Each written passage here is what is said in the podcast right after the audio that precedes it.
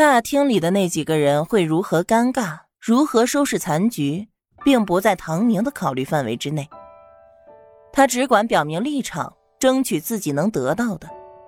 这个张家，他一点也不稀罕，更加不会死乞白赖的守着一个没有心的男人，当他后院里的一件摆设。除了在场的主子们心情不好，仆人们倒是看了一个大热闹。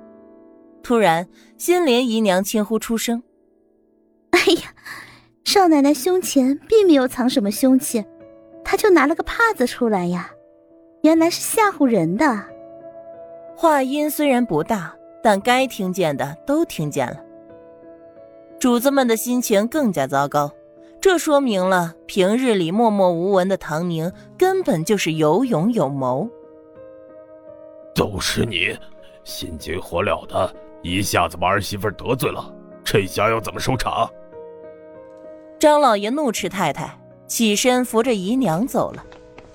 太太刚才强撑着没晕，这一下又是羞愧又是恼怒，真是撑不住了，身子一软晕倒了。少奶奶房里伺候的小芳抽个空，悄悄捡起地上精巧的剪子，溜回到后院。少奶奶，您难道真的要离了这儿？他小心的把剪子放回到针线篓中，小声的问道：“唐宁，冲他笑笑，离了这里是一定要的。芳儿，谢谢你把我的剪子送回来。”少奶奶客气了。小芳缓缓的说着，眼睛没了神采，低着头。这是怎么了？少奶奶，外面的日子也不好过的。不过你就算留在这儿也不好过。只是少奶奶走了，我可伺候谁去啊？小芳的心里可不想伺候那个勾引少爷的狐狸精，憋屈啊！小芳很小就进了张府了，她是逃难来的金男，一家子全都死绝了。张府管家买了她，一个大子儿都没花，一天给两顿饭，有大把的人抢着想进府里。小芳凭借着清秀的长相和嘴甜得到了机会。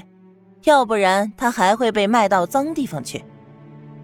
张家再好，他也只是一个下人，老仆人谁都可以来指教一番。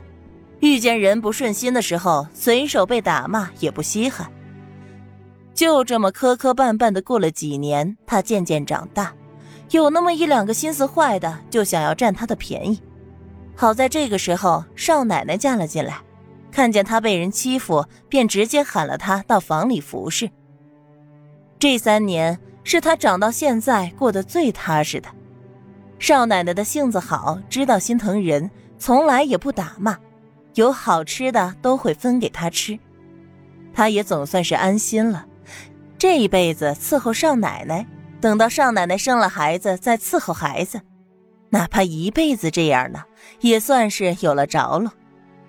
可是谁成想，少爷是个花心的，一点也不顾着少奶奶替他在家侍奉父母的情谊，领了外边的妖精回家不说，还要休了少奶奶。他起初想着还有老爷太太给做主呢，不想人家才是一家子，合起伙来欺负少奶奶一个。到了关键时刻，谁也不肯替少奶奶做主。平日里泥人似的少奶奶给逼得性情大变，不惜拿了剪子拼命，实在是这侮辱太过了。小峰打心眼里心疼少奶奶，替少奶奶叫屈。我是不伺候他的，就算把我赶去花园子里，我也不伺候他。他突然冒出来这么一句，气呼呼的。唐宁想了一瞬，这才知道这丫头指的是谁。还真是个傻丫头。我不傻，我知道谁是好人。小芳抹了把眼泪，低着头。唐宁本来也没打算带上什么人，她自己赤手空拳惯了。可是看着眼前的小丫头，再想想原剧情中这丫头也算是个死心眼儿的，一直陪着原主，直到歹人来抢劫，为了护着原主而被杀。那，你可愿意跟着我走？我愿意。小芳猛地抬起头，少奶奶，你真的愿意带上我？我吃的不多，跑得快，端茶倒水、铺床叠被我都会。那你可要想好了，跟着我，万一吃不饱穿不暖呢？哪有在这个大宅子里面安稳呢？唐宁想了想，让他自己考虑清楚。大宅子你再好，也不是我的家，也没有人真心待我，不然少奶奶为什么非要离了这儿？我就跟着少奶奶，吃不饱穿不暖也不怕，我会找活干挣钱的。好，那我走的时候带上你，先把你的东西收拾收拾，差不多也就这两天了。唐宁摸了摸他的头，吩咐道。小芳重重点头，刚才的迷茫也不见了。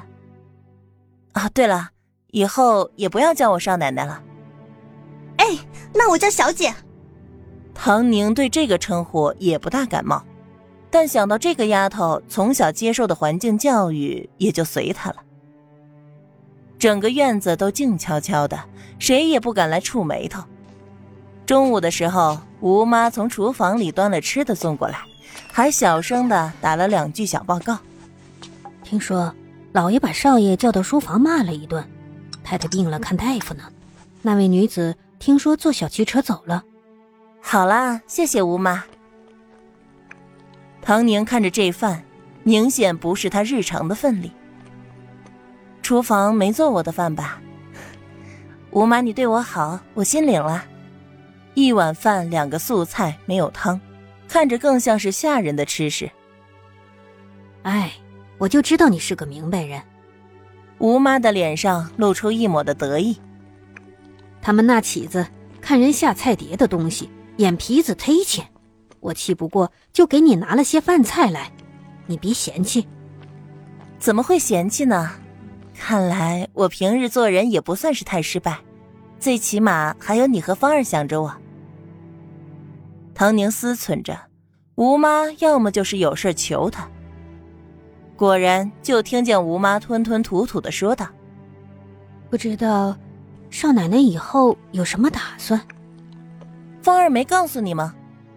唐宁吃着饭瞥了他一眼。芳儿那丫头一心向着少奶奶，嘴巴严得很。